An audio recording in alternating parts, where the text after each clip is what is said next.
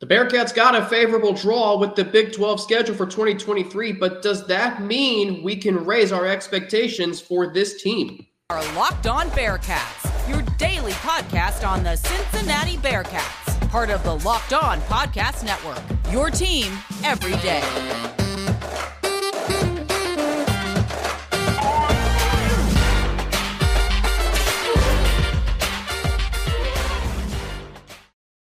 What a fun show we have for you today, right here on Locked On Bearcats. We are part of the Locked On Podcast Network, your team every day. We're free and available everywhere you get your podcasts, including on YouTube. Don't forget to subscribe to our Locked On Bearcats YouTube channel and follow it to get an alert every time we drop a new episode. Today's episode of Locked On Bearcats is brought to you by FanDuel Sportsbook, the official sportsbook of Locked On. Make every moment more.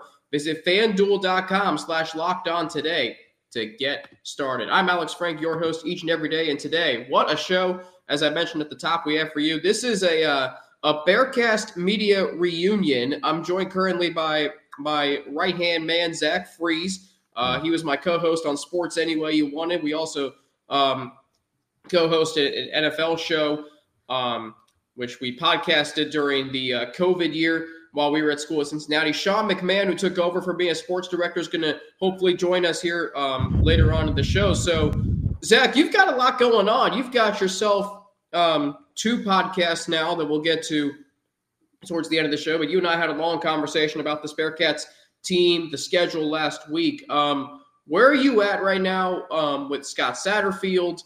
We're two months in. How are you feeling, Zach? Are you, you know, are you feeling better about the hire? Are you still a little skeptical? Where, where are you at right now?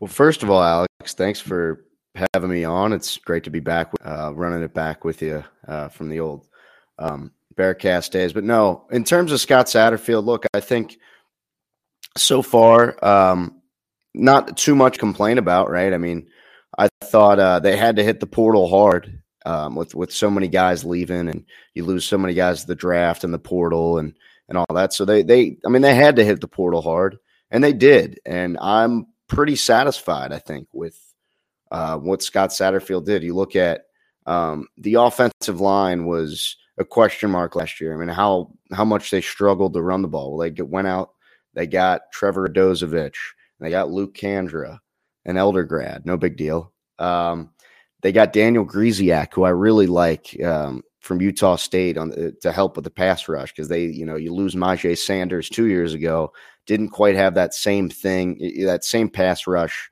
uh, this past year. And then look, they had no receivers, and they went out and they they restocked that room. Now there's no Ja'Marr Chases, there's no Glizzy Gobblers here, but they went and they got you know some guys I think that can help. You look at Donovan Ollie from Washington State. I think Sterling Burkhalter was a guy that, uh, you know, with a little upside. He was, you know, he still got three or four years left. But I mean, Alex, the key, and I think you'd agree, Emory Jones is how we're going to look at this class. If Emory Jones works out for this year, um, I think we're going to look at this class differently. Differently, if not, if if he if he doesn't, you know, maybe not quite as favorable because that's important, you know, and there was up and down quarterback play last year. Ben Bryant wasn't bad, but you know he had his ups and downs, and so let's see what Emory Jones has. Um, he had a, coming off a bad year at Arizona State, um, but he's in the past at Florida. He looked he looked pretty good in that one year at Florida at times. So to me, the Emory Jones is going to be kind of the lasting um, you know, really what what defines this class. I think for Scott Satterfield, but other, you know, so far, so far not not too bad. Can't be too disappointed. I don't think. All right, let's go to the quarterback um, Fries because I I think that it is a much more extensive battle this year than it was last year. I think last year, despite the intrigue of Evan Prater starting, and he did have a good spring, and he was closing the gap um, with Ben Bryant, but ultimately Bryant got the starting nod for a reason, and the last two games of the season showed that. So, w- what are your thoughts on the quarterback room right now? Um, I-, I think a lot of us are thinking Emory Jones is going to be the starter, but Ben Bryant's back. This will be his sixth sixth season of college football. Evan Prater is still here. Maybe he does better in the Scott Satterfield system, but what what are your thoughts on the quarterback battle Fries? Like, um, and, and I, have gone in depth on it on this show throughout yeah. the offseason. We're going to continue to, you know, do that until the season starts. But where are you at, Fries? Where, where are you at with the quarterback room right now?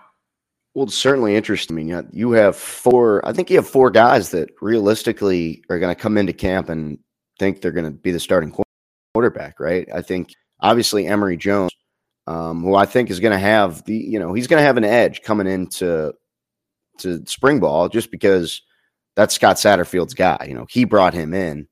Um, so I think you got to give him an edge in that department. But look, Ben Bryant st- has two full years starting in college football, two full years as a starter. Um, he was obviously the starter last year and then a year at EMU. So um, you have him, and then Evan, who was kind of like supposed to be this hometown hero, highest rated recruit. Uh, you know, what's it hasn't quite panned out, but I mean, he's still.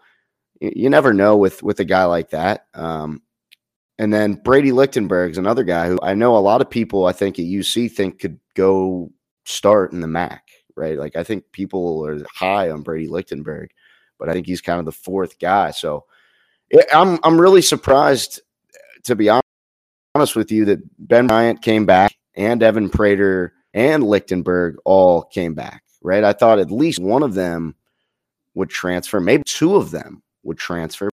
But I mean, look, having depth in the quarterback room, it's not a bad thing, right? You have, you know, at least guys that have started, you know, multiple games before. Um, I know Evan Prater didn't start a ton, but you know, he, he got a good, good, he got his feet wet last year and debate about how it went. And um, you know where he is in terms of maybe you know now we're in his fourth year and he's only made you know one start, so still some inexperience. But I mean, I don't know. It's it's not a bad problem to have. But I'll, I'll say this: I'd be surprised if you know Lichtenberg, Prater, and Ben Bryant are all here by the start of fall camp. I would be I would be a little bit surprised. I think you'll probably see some sort of movement in that room, one way or the other. You get a feel for spring ball and how that how that shakes out.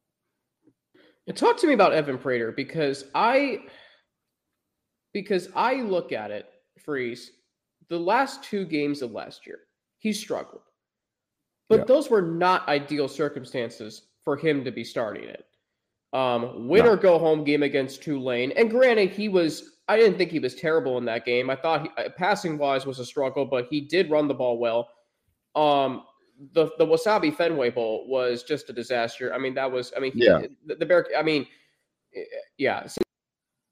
Cincinnati could not run the ball. They couldn't move the ball. Seven sacks, which was which is so uncharacteristic for a Bearcats offensive line. So, and I only ask you because, like, you know, with this quarterback class, I think Emory Jones brings the most upside. Ben Bryant brings the most experience. You alluded to it. He has started two full seasons of college football, and that's something that we can expand upon this offseason um, Brady Lichtenberg, Brady Drogosh, um, Jacob Hoying. I mean, there's, yeah. but Evan Prater.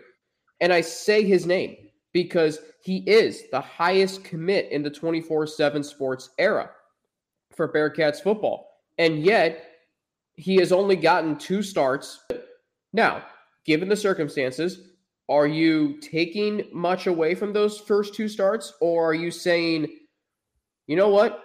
New coach, new system maybe there's still something that can be unlocked with Evan Prater. Where are you at with him, Fries? Well, you know, I think with Evan Prater, maybe it's maybe a little bit of the problem was we we had in our mind that he was going to be like a savior, like he was going to kind of come in, not a savior, but like he was going to be the hometown hero. He was going to, you know, he was going to be just a great. He could be Desmond Ridder, like Desmond, just like Desmond Ridder, maybe even better, just because of the pure talent we thought we saw. I, I think um, I think Evan Prater's talented, but I think it's easy to see why Ben Bryant beat him out. And I know a lot of people were clamoring last show. Evan Prater should be starting over Ben Bryant coming into the season, and then he should be Ben Bryant should be bench for him. But I think we saw Alex that yes, he's a good athlete. Yes, he's his legs are are great. They're a great weapon. But in terms of as a passer, he just in the in the time that we saw him, it was erratic, right? Like he had weird. I, I felt like there were a couple throws or a couple times where his like he it would take him forever to wind up and throw. Like there, he just it felt like you didn't know. It, there was no consistency with it. The, the way he was throwing the ball. Like sometimes it would be, you know, it would take him like a couple seconds to throw like a swing pass that like he need, the ball needs to get out quicker. And so I think just like the the inconsistencies of him as a passer and a lot of different a lot of different uh, aspects, you know, missing guys low. Um, and it's not like I don't want to bash Evan Prater. Like there were, you're right. I think in the Tulane game, I don't think he was awful. I mean, he made some plays with his feet that, you know, got not a lot of quarterbacks are going to be able to make, but in terms of a consistent um, passer, I just think that's where we he wasn't he just isn't as polished. And maybe in a maybe another off season. Uh, look, it's your fourth off season, or you know what third?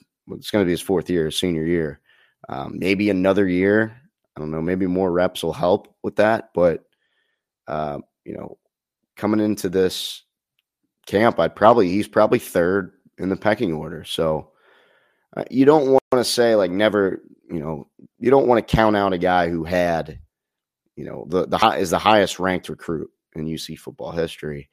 But you know, we only have when you when you've got two guys ahead of him on the depth chart, and you only have what two years of eligibility left, I think, or maybe three. He might have three. The COVID year throws everything out of loop. He might have three years, but you know, it's starting to think maybe we we kind of build him as something he's not going to be. Right, and I, I don't want to rule it out entirely, but you know, I, I think we maybe thought, oh, going to come in, Ridder's going to hand the keys to him, and we're going to be off and running.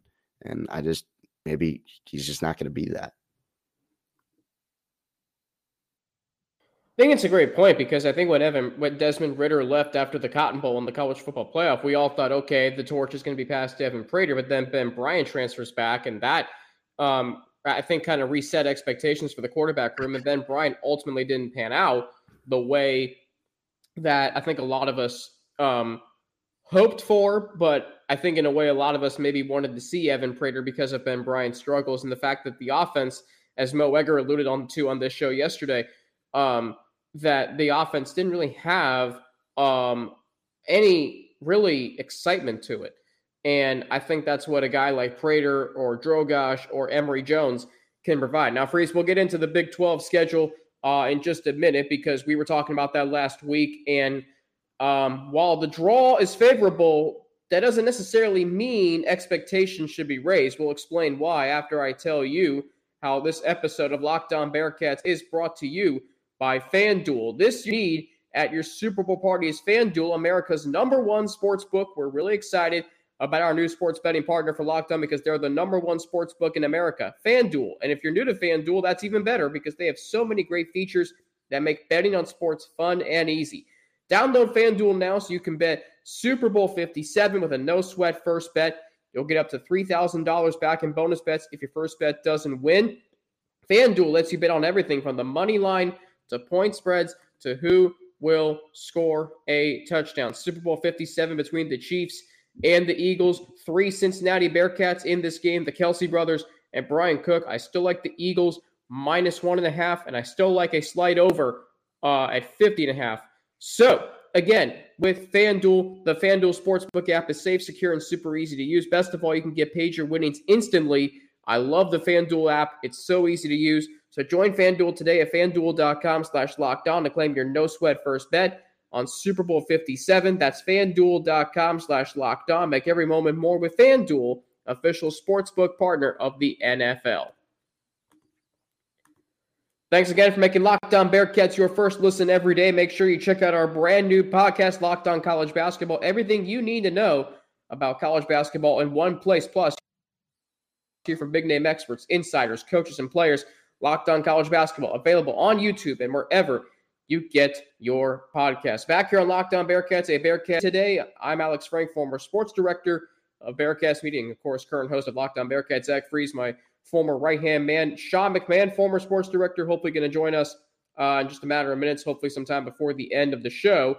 Um, okay, Zach. So Um, the Big 12 schedule was released last week. I'm going to be honest, I really, really like the draw because you avoid Kansas State, you avoid TCU, you avoid Texas, you avoid Texas Tech, you get Oklahoma at home, you get BYU in September as opposed to November, you get UCF in November, you get Houston in November as opposed to September. I mean, and you're home essentially the whole month of October. Like, this could not have played out any better for the Bearcats in their first season, right? I agree with you, actually. I, I don't know that you could.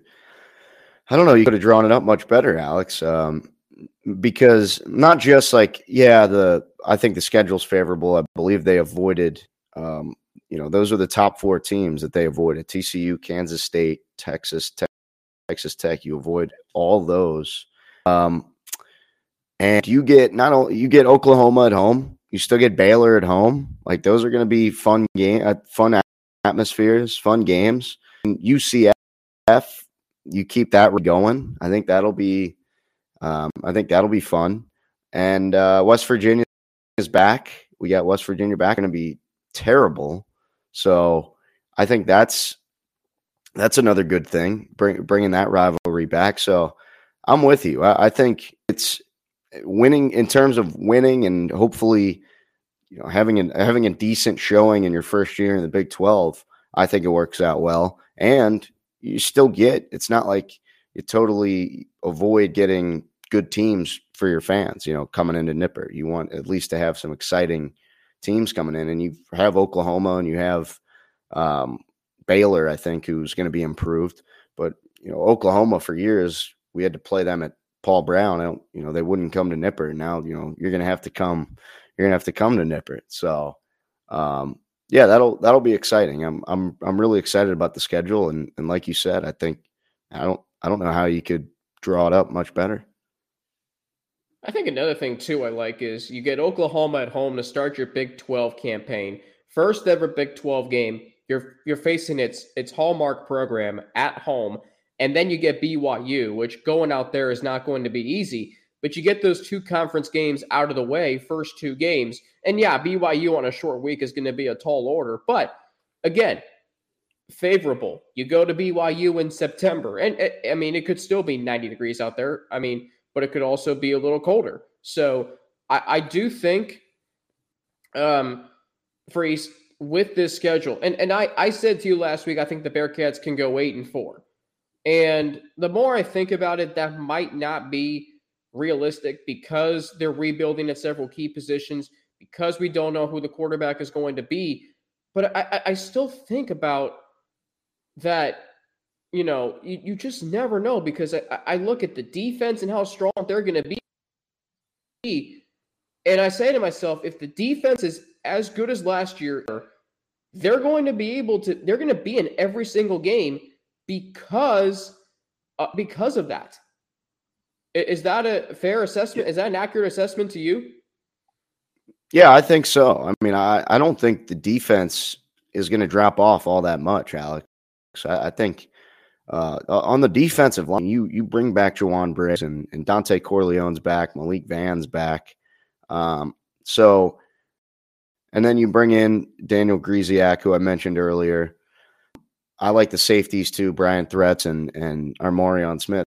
So I don't think there's going to be much of a drop off. And I think you can kind of come in at least feeling pretty good about where you are defensively, even even facing some, you know, the obviously the the offenses you're going to be facing some some high powered offenses. Um, Oklahoma, Oklahoma State, you know, those are they're going to air it out quite a bit. But um, you know, I I I think you got to feel good about you are defensively. I think you're at least going to be able to to hang your hat on it. And um, I know with especially with so much, I feel like there's so much more new on the offensive side. Not knowing who the quarterback is, like you said, O line's going to have new starters. Receiver room is basically totally, you know, you had to retool that. So I think you're right. I think the defense is something that the, you know we're they're going to have to hang their hat on. Like that's going to be that's going to be incredibly important. Is and and they have the at least some sort of continu- continuity with a lot of guys coming back, um, especially up front, which I think um, is is huge. Okay, so there's one thing that I have been thinking about recently, and that is yes, the offensive line, we don't know really anything outside of I, I guess can you can you even definitively say Gavin Gerhardt's gonna start? I don't know. That's maybe, but I mean, yeah, I mean, former Elder Panther Luke Kandrzak is an Elder grad. If you haven't picked up on it yet, Sean McMahon, who's hopefully going to join us, is also an Elder grad. So I, I, yeah. I got two Elder Panthers uh, with me on the show today. Plus, uh, I mean, our, our, good friend Elliot rearing. So we, I mean, what, a lot of Elder, whole... Elder everywhere. Yeah. yeah. yeah. How about that? Um. So anyway, um. Anyway, but aside from the offensive line being unknown so Scott Satterfield took over Louisville in 2019. The year before that was Louisville's first season post Lamar Jackson. So they go 2 and 10, they bottom out, they bring in Satterfield. Their offensive line wasn't very good that year. As I mentioned, they were tied for third to last or 127th in the country in sacks allowed. But their offensive yards per game went up by almost 100. And you know why that is, Zach? I think it's because they had a dual threat quarterback in Malik Cunningham. And say what you want about Malik Cunningham. And, and, and I've heard people from Louisville say to me that, yes, Scott Satterfield was a good recruiter, but his recruits never, you know, panned out. Okay. Well, I mean, it's one thing. And I, and I think in the Bearcat, in the Luke Fickell era, which I'm not just going to dismiss it because of the way he left. Zach, you agree with me on this. What Luke Fickell did for this program will never be forgotten. And that's why you can never compare Scott Satterfield to Luke Fickell. If Scott Satterfield, even if Scott Satterfield wins a national championship, you can't compare him to Luke Fickell with what he did. When someone like Luke Fickell puts you on the map, that can never be replicated. It can be built upon by the next head coach. So I look at um I look at what Scott Satterfield did with Malik Cunningham in Louisville in 2019. And again, rec- recruiting's one thing, developing's another thing. And we were blessed in the Fickell era. I'm circling back to the point I was trying to make the Fickell era was both about recruiting and developing Fries. And with Satterfield, maybe the developing didn't work out in Louisville, but that doesn't mean it can't work out here. Is that, do you agree with yeah, that? Yeah. And I mean, I think it's hard pressed to say that no guy, I, I feel like it's hard to say nobody developed at Louisville. I mean, it's not like, look, Scott Satterfield, I know Louisville fans aren't they, you know, they're not they well they threw a parade, I think, you know, when he left. But still, I mean, it's not like they had no success at Louisville. I mean, last year it started rocky and they really rallied down the stretch. So, I mean, yeah, maybe at times, I think most of that is the quarterback position. They were a little bit, um, you know, Malik Cunningham was a Bobby Petrino recruit. I think they were he brought in a couple other quarterbacks that maybe didn't pan out the way Louisville fans wanted, and um, maybe that's a maybe that's a dig, or maybe that's a knock on Scott Satterfield. You know, he, he hasn't. It's been a little while um, since he's developed his own quarterback, had his own guy, and that guy's had success. But I think, uh, look, you can still build here. I mean, you, it's Cincinnati's a great job, a lot of, of, fertile recruiting ground. As long as you make a concerted effort, at least in the city of Cincinnati, there's a lot of talent out here, and in the state of Ohio too, as we saw Fickell do. Sure, he could develop guys. absolutely. Um, I mean, it's a tough, it's a tough act to follow when when you got Luke Fickell, who's, you know, Ahmad Gardner is a nobody, and he's turned into a All Pro corner basically, but absolutely, I think he could come in here and we'll we can he can come in and develop. I, I'm not terribly worried about that. It's not, you know, why why not? And um, you know, there, there's gonna be there's gonna be hits and misses, right? Like Fickell had misses. There's there's guys you hit on. There's guys you miss.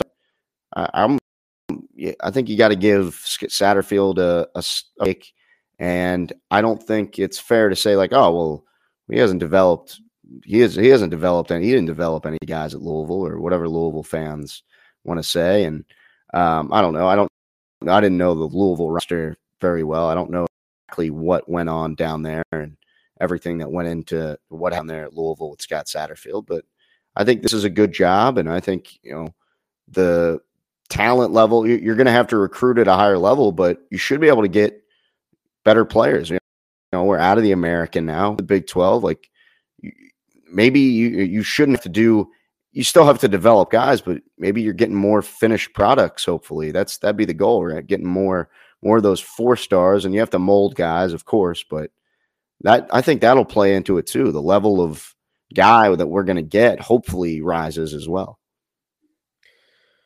Uh, hopefully that's the case. And uh, well, this just got even better because right now we welcome in uh, my successor at Bearcast Media. Nice backdrop you've got there, Sean McMahon, former sports director of Bearcast Media, and now what? Current valeter at Montgomery Inn and Montgomery Inn at the Boathouse. And you've uh, I, I've heard you valeted Kirby Smart's car. I did actually. So this was uh oh gosh, last May.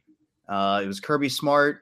Uh, let's see, I did Bryan Harsin's car. If you guys know who Bryan Harsin was, Yep. Yeah. former Auburn head coach. Um, Yep. I did his car. Uh, Bo Jackson, even um, Wow. done a few celebrities in my time. Again, that's okay now because there is no more uh, Bo Jackson curse in the city of Cincinnati, as we know. Um, so, Sean, Zach and I were just talking about um, Scott Satterfield and his recruiting abilities down at Louisville, which we all know were very good. But maybe, eh, but as Louisville fans have told me ever since we hired him, the Bearcats hired him, those recruits really didn't pan out.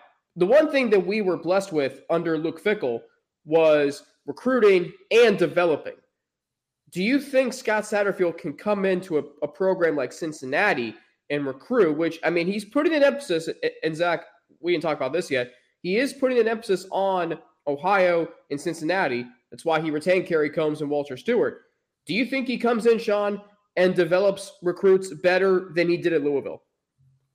I mean, I think so. Um, I think one thing that, and I think one thing that Cincinnati has that's really good is their administration. I think they're, I know Louisville's administration is alleged, allegedly not as good as some other Power Five schools. Um, so I think that, and Scott Satterfield made great progress at Louisville. By the way, actually, I mean he took a he took Louisville, who kind of dropped off after uh, after Lamar Jackson left, and he brought them back to relevance. He brought them back to bowl games. He got them winning again, and that's really hard to do in general. Um, so so far, I mean, it's hard to it's hard to really say. Um, but I think just the fact that he was able to kind of revive a, a Power Five program already, I don't see why he couldn't necessarily do it again. Now, I do think that we're not going to necessarily see the level of success that Luke Fickell had immediately. I don't think that's going to be the case at all, uh, in at least in year one.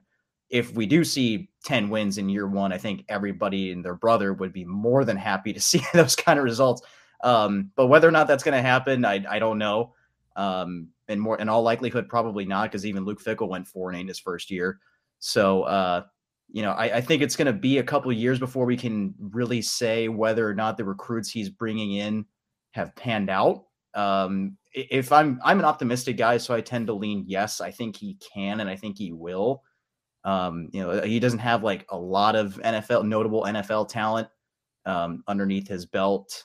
Um, but you know, I, I don't doubt that he's been in the business long enough. I'm sure he I'm sure he knows what he's doing, and I'm sure and, and he's got NIL together too. That's another thing he's done well. So I think his recruiting is great, and I think he'll work on development as well. It's the lifeblood of the sport recruiting and the future of the sport NIL. Now, Sean, you bring up an interesting point. Um, Luke Fickell going four and eight in his first season as head coach. But keep in mind what he was walking into. That was a disaster that he was walking into. Um, but and Zach and I were talking about this earlier, Sean, the Big 12 schedule, which is going to be a step up in competition. We know that. But Sean, look who they avoid on the schedule. Kansas State, TCU, Texas, Texas Tech. They get Oklahoma at home. What a fun atmosphere that's going to be. That better be a Nippert night game. Sean, I, I know you'll campaign hard for a Nippert night game for that. Oh boy. Um, um, they go to BYU in September. I mean, you could go out there in November when it's colder. You go to Houston in November. Okay, better go then than in September when it's 110 degrees. You get UCF at home in November, could be a cold weather game. You're at home the whole month of October. So, the, considering this is their first season in the Big 12, the schedule, I think, shook out pretty nicely for them, wouldn't you say? About as favorable as it could, yeah, I would say so. Uh, I mean, Oklahoma, you know, they're going into year two with Brent Venables at the helm, and his recruiting class this year has been very good. Obviously, all those guys are going to be freshmen, but in the portal, he's also done pretty well. Um, I'm focus, focusing specifically on Oklahoma right now, just because they're kind of the they're the name brand that Cincinnati's going to face this year. You know, the other teams they're facing aren't the national powerhouses that Oklahoma historically has been for a very long time. Um, but yeah, I think the schedule came out about as favorably as it could. Um, it would be kind of fun to to face Sonny Dykes, who literally just left the American just a year ago to go coach TCU, and you know here we are facing him again in the Big Twelve. But uh, yeah, I, th- I think for a first year, it's it's going to be a, a, good introduction. I think it'll be a, a, slow progression of you know, hey, this is Big Twelve football. This you know these are these are the big boys. So let's get ready to play some football. I want to ask you both before we transition to the hardwood. Um, your expect excuse me, my voice cracked. Your expectations right now for the Bearcats in 2023. Zach, I would say that's a, that's a that's a tough question, man. Um, I think I kind of said I've been saying this: six wins. Don't don't don't. If you win less than six games, I'm a little disappointed.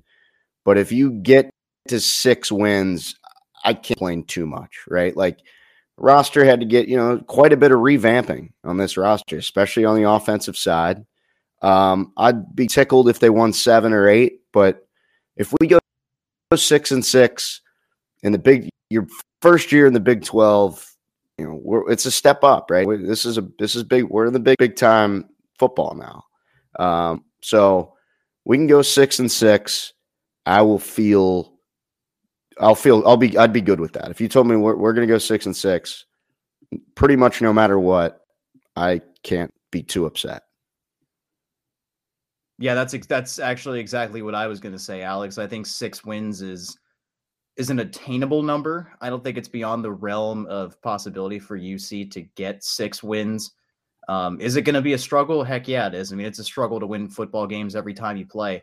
Um, but I think six wins is at least somewhat realistic. Um, it's people might say it's a little optimistic for first year head coach Scott Satterfield, but I think UC fans know this program well enough and and how tough of a program Luke Fickell built and even I would argue left behind a lot of the players stayed behind and they're going to be huge to the foundation of the toughness of this team. Um, I mean, if you look at the schedule, I think there's a couple games you can chalk up as wins right now. You should hypothetically on paper be able to chalk up Eastern Kentucky and Miami as wins. You should be able to chalk those up as wins. Again, you play the games on the field, you don't play them on paper. So we'll have to wait till that time comes. But yeah, I think six wins is is uh, is more than reasonable. And if they don't get that, it's going to be disappointing for sure. But it's a uh, you know growing pains. So. Right. I think if you go through the schedule, you can count wins. Eastern Kentucky win, Miami, Ohio win, um, Iowa State win, um, uh, Kansas. Kansas at home. Yeah, yeah, that's a win. Hopefully, Hopefully, That's, we'll see. They they they shot out of a cannon last year, right. so well that they did. You're you're right. Um, and then it's a matter of can you steal wins against like Baylor at home? I mean, that's a game you um UCF at home. If you can avenge what happened last year down in Orlando, Sean, I know you're big on the Bearcats beating UCF, um, um, which they just did on the hardwood Saturday, which was always good to see. Let me ask you this, Sean. Zach and I were talking about this earlier. Mm-hmm. Um, what are your thoughts right now on the quarterback room, specifically Evan Prater, who has started two games and struggled, but the circumstances surrounding those two starts may not have been the most ideal. Yeah, it's it's tricky. I mean, it's it feels like one of the most loaded quarterback rooms I think UC's ever had. Whether or not it's actually going to be a good quarterback room or not, it, it certainly feels that way with Emory Jones transferring in, Ben Bryant, Evan Prater. I mean, it's like oh my gosh, like, well, we have Emory Jones who started games in Power Five play in the SEC, mind you. He's played some very, very tough football teams. So is he going to be a consideration? Yeah, absolutely. You know, Ben Bryant has been the starter for this team over multiple seasons now. Uh, you know, you go all the way back to 2019. He started the game against uh, Memphis in week the week in the first week that we played Memphis. Um, he started that game and he started most of the 2022 season. So that's got to come into consideration. But also, you do have Evan Prater, who coming out of high school was a four star recruit and is talented, obviously has a lot of progress to make as a quarterback, and who's been here for, for a few years. So it's going to be tough. And you got Brady Lichtenberg coming in nonetheless, either, you know, and that's a that's a very highly touted quarterback recruit. So what the heck do you do? Uh, I don't know. I really don't know. It's going to come down to the guy that's in the pocket. It's going to come down to the pilot in the cockpit kind of thing. Uh, not to steal a line out of Top Gun, but anyway, that's really what's going to come down to is who's going to perform the best at practice and who does Coach Satterfield or you know whoever the quarterback's coach is or is going to be.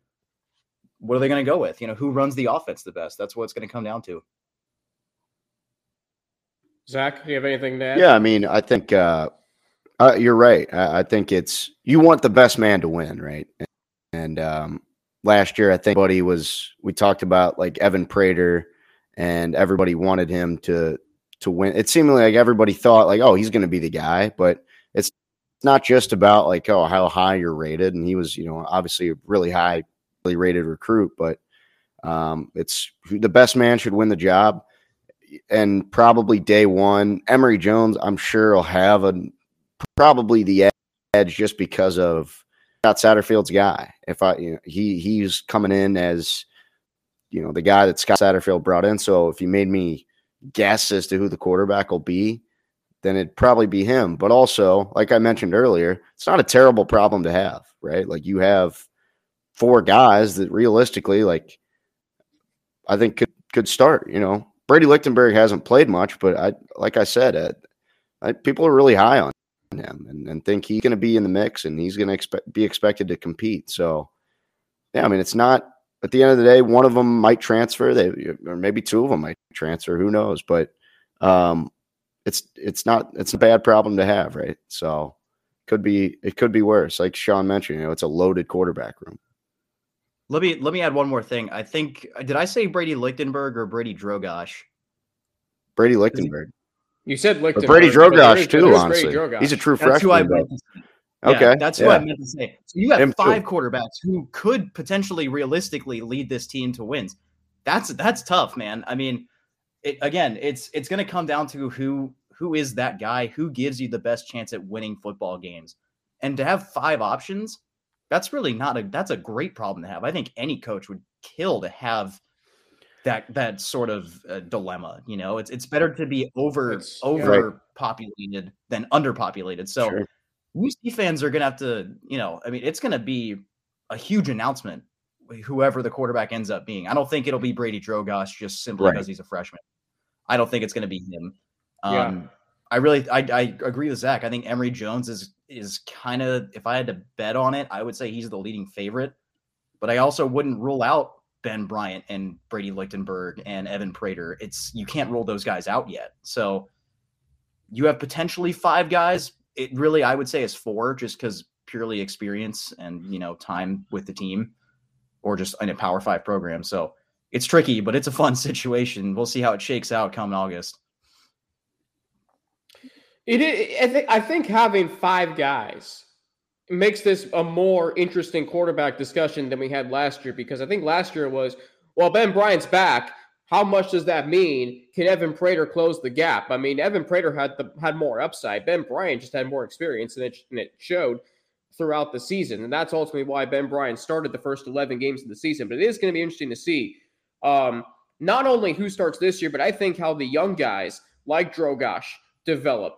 Can Evan Prater sort of um, re, uh, how do I say this, um, revitalize his game under Scott Satterfield? I think there's a lot to this that I am really uh, looking forward to see how that plays out in the spring and in the summer. We will switch gears after we hear from two of our sponsors to the hardwood Bearcats men's basketball as we head down the stretch in the regular season. Back after we will do that after we hear from two of our sponsors.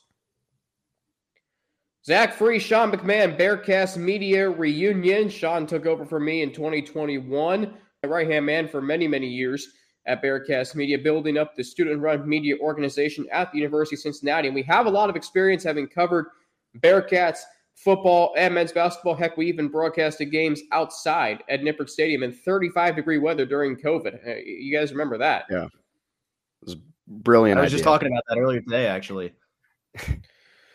Fun times. Um, yeah, those those were some fun times. But uh, hey, I mean, at least we were fortunate enough to be able to really document one of the great UC football teams of all time.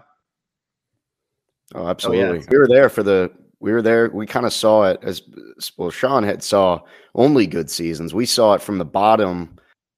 Yeah, getting it level to you know almost to that playoff, but basically through the Peach Bowl, which was it was really cool to see and kind of the unexpected us going from four wins to having a 10 win season. It was kind of totally unexpected, which is really cool. I'd I'd kind of go back to you would have told me like the night we won at the Rose Bowl at UCLA, like what would happen after that, man.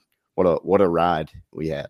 So it was fun. A lot of fun. You go from yeah. You go from the Hayden Moore days to the Desmond Ridder days. How about Yeah. that? Yep. I don't think anybody will forget the Hayden Moore days. I mean, there were some. Now, Sean, you want to tell? Um, I don't know how much uh, my Locked On Bearcats audience knows this, but do you want to tell people what you kept telling me? And I'm sure you told Zach this throughout the 2018 season. You worked for the football team that year. What did you always say to me about Hayden Moore? Uh, what exactly? How exactly did I word it? I don't remember, but I, I think I said something. I said something along the lines of, "I still don't think Hayden Moore is going to win us like a bowl game or something." I, You I said- said something along those yeah. lines, and Yeah, you know, Ridder it. goes down, and and guess who steps in? And and let me tell you, that's a storybook ending. For I know Yeah. this is four or five years ago, but how about that storybook ending for Hayden Moore? Guy deserves it. You know, more Oh, than yeah. anybody. He worked his tail off for the team. He's yeah, he struggled. He wasn't the greatest quarterback, but you know, that was I think more due to circumstance than anything. So I great way to end uh, his career when uh, when he did.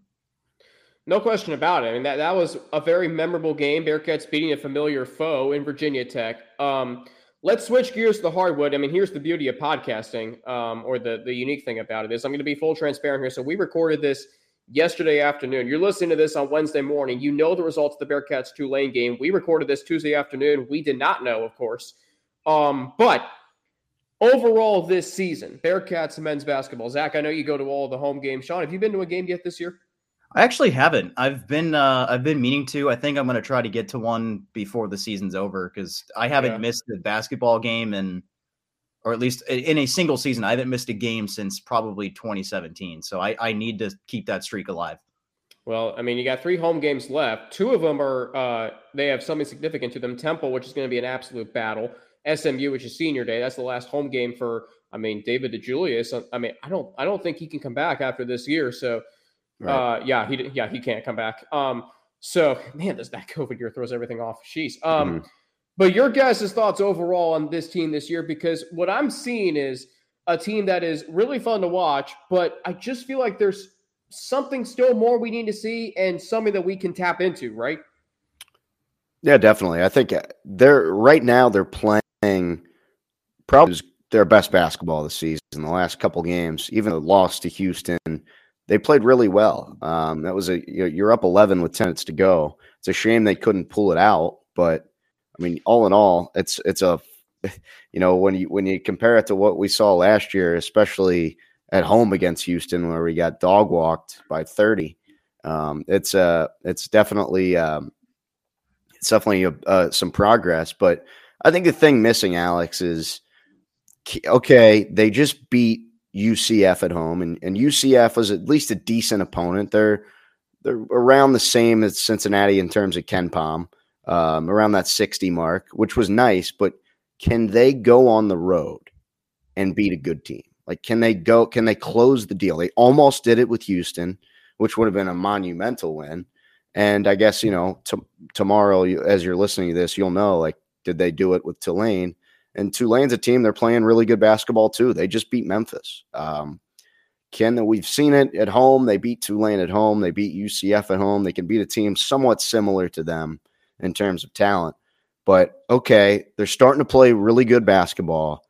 Can this team go on the road? And they're going to have three road like tough road tests left. You're going to Tulane, Memphis, and UCF. Like, can you win two of those three? I think that's kind of the next step. Like, all right, can we really get into the get in, you know, behind Houston in that two three spot? I think is is the thing I think most fans of, of this team are, are waiting on. Yeah, I I agree with Zach uh, wholeheartedly. I mean, Tulane's a good basketball team, and you do have some tough road trips. I mean, every time you go on the road, it's going to be a battle. I don't care who you're playing, especially when you go to East Carolina. Every time you go there, it's a hmm. freaking nightmare to play the Pirates. Yeah. It is. It's uh, they always play well against us at home. UCF, I mean, you know, despite how good of a performance UC put up, UCF was still battling towards the end. They had they had a chance to to very well get back in that game uh, against UC at home, and then Temple always one of those schools that just fights hard. Um, no matter you know, no matter how good of a team that you have, they are they're always a good team to play. Memphis obviously going to be really tricky, and uh, senior day if you can get a win on if you can get a win on senior day versus SMU, that'd be huge. And uh, I said this last year. I thought last year they could reach 20 wins, and I still think they could have. They just played a they just played some pretty bad, ugly games last year. Um, but this year, you know, they're sitting at 16 and 8. You've got quite a few games left. You got one, two, three, four, five, six, seven games left. You can absolutely reach the 20 win mark. And I think that's a huge milestone because even Mick Cronin took a few years to get to the 20 win mark in the Big East days when he first took over as head coach. So I think for Wes Miller to reach 20 wins or 20 plus wins in his first year would be a huge step if he can get there. Um, but if you're if you know if you want to talk about the postseason, which I know we're not on that topic yet, um, you're gonna have to fight hard and you're gonna probably have to win the American Championship because right now Houston's basically got a golden ticket to get in, regardless of what happens to them. Pretty much the rest of the season, I would argue, but right, you know, you're gonna have to yeah. battle hard if you're UC. I was gonna ask you guys. Um, is there any way besides winning the conference tournament this team could make the NCAA tournament? And if not, what chance do you give this team to win the conference tournament? Because I think if they get Houston a third time, they could beat them, especially after what we saw uh, the last time they played them. I think that it's going to be really tough for them to get in at large. Uh, if you squint hard enough and they win, if they were to win out and lose in the finals, I think they'd probably be in the first four out if that made made me guess. So I I mean I think they're probably going to have to win the conference tournament. Just not enough quad one opportunities left. Uh, in terms of getting Houston, look, I think they could win the conference tournament. I don't think it's crazy. Um, the problem will be, and that's why these game these road games against you know UCF, Memphis, Tulane, obviously. Um, that's why these are so important because you want to be in the two three mat seed. You want to be the, you don't want to be the four or the five because you're going to be on. Not only are you going to probably play, you know, you're not you're going to have a tough out in the first game probably, but you're going to then you're going to get Houston. You want to get Houston in the finals. Um, you have to uh, you, you want to limit uh, as many tough matchups as possible. If you're getting in that four or five game, you're going to have a three game tough stretch there. That's why I think if they could get the two or the three seed, which would theoretically mean they're playing good basketball, I think they got a shot. Like I, I think you've got a real list of winning this thing because they, I mean, they gave Houston everything they could handle. Like Houston made if is if Jarace Walker was cyborg, I think Houston Cincinnati gets out of there with a he made every shot, twenty footer over four extended hands, fading away you know, getting just every Jarace Walker made everything. I don't think if they played again, knock on wood, I don't think he'd go eight for 10 on 15 foot contested jump shot. He could, I guess he's that good, I guess, but I don't know. That looked like a, fo- if that team, that focused, disciplined, prepared team that played at Houston showed up, they could win this. They could win this. I believe, I think. Sean? Yeah, I mean, I think Zach makes a lot of great points there. Um, and the thing about that game at Houston that made the difference in the second half was Houston just started making their shots. That was it was really that simple. Houston just I don't want to say they couldn't miss, but it seemed like they couldn't miss, and they they just they kept their themselves in it. But if you go to UC schedule, they're 16 and 8. If they win the next seven, which is the last remaining uh, regular season games, they'd be sitting at 23 and 8, which is a respectable record. But as Zach mentioned, you don't really have any quad one wins. You got nobody that you beat. You know, there's no moral victories in this game. It, it's not like the college football playoff where you say, oh, well, they almost, you know, like you look at Texas and it's like, oh, well, they lost Alabama by one. In college basketball, it really doesn't work like that. It's more like, no, you right. lost. You, you, that's it. You lost. You didn't get that win. So, you know, they didn't really have any opportunities outside of Houston to win big games. Uh, so, I mean, they had Ohio State, I guess, early in the season in Arizona as well when they were in Maui. Yeah. So those would have been huge games. Uh, Xavier would be considered a good yeah. win as well. I guess so. I take it back. Those were actually there were some pretty big chances. Um, but yeah, I do think that they they have a chance, but I think it is only if they win the tournament. And I think if you're Cincinnati, what you don't want to do if you face Houston a third time, you might have their number but ultimately, what you want is for, say, Memphis or maybe who knows, Wichita State, somebody just from left field just knocks them out right. of the tournament before you can even face yeah. them. So maybe that That'd happens. Who knows? We don't know. Mm-hmm. The, these games have to be played out first.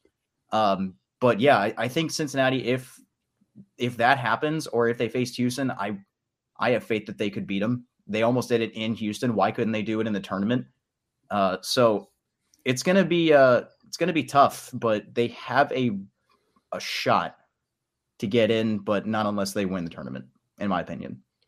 I think you're definitely both right. I think they're going to have to find a way to win the conference tournament to have any shot of going to the NCAA tournament. Now, I still think that I still think that can happen, especially if they're on that two-three line. Because again, you don't want to face Houston until the championship game, and then maybe a team like Tulane or Memphis or Temple can take them out in the semifinals, and then you get one of those teams in the championship game, um, which would be really, really uh, beneficial to the Bearcats. Guys, this was fun.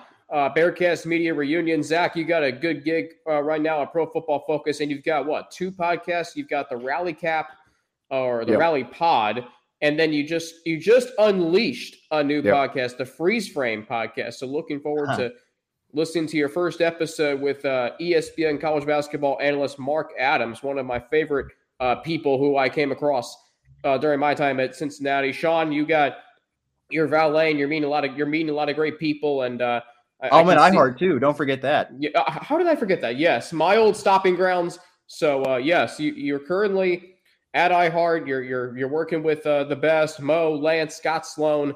Uh, and uh, I, I, I can see that you're you're still a Boston fan, so that is uh, the band Boston. So always, I'll be in Boston later this year, though potentially for in a uh, Boston? for a valet trip. Yeah, they would a valet live, trip. Live uh live golf event potentially. Nice. A live golf event. How about that? Yeah, yeah. All right. Fun. See, I haven't been to Boston since I was probably eleven. So interesting. Being yeah. twenty, being twenty-two, it's going to be a little bit different. Yeah, just get yourself some Sam Adams and some Boston cream pie and some New England clam chowder, and you're good to go. So, uh, Sean McMahon, former sports director, Bearcast Media, succeeded me. Zach Fries, our, our former right hand man, former co host with me on Sports Anyway.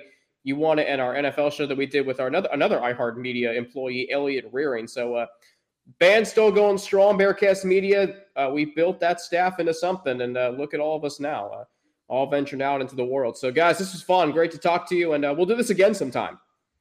Thanks a bunch, Alex. It. Appreciate it, man. Wishing you all the best. I'll see you all when I get home this weekend at the uh, in Ohio. So looking forward to that. Zach Zach Fries and uh, Sean McMahon kind enough to join me today right here on Locked On Bearcats. That's going to do it for me today. Later today, Russ Heltman and I will be with you with our live room lunch hour, twelve thirty. Looking forward to that. Recapping the Bearcats' previous three games against Tulsa, UCF, and Tulane. Looking ahead to Saturday's game against US USF talking about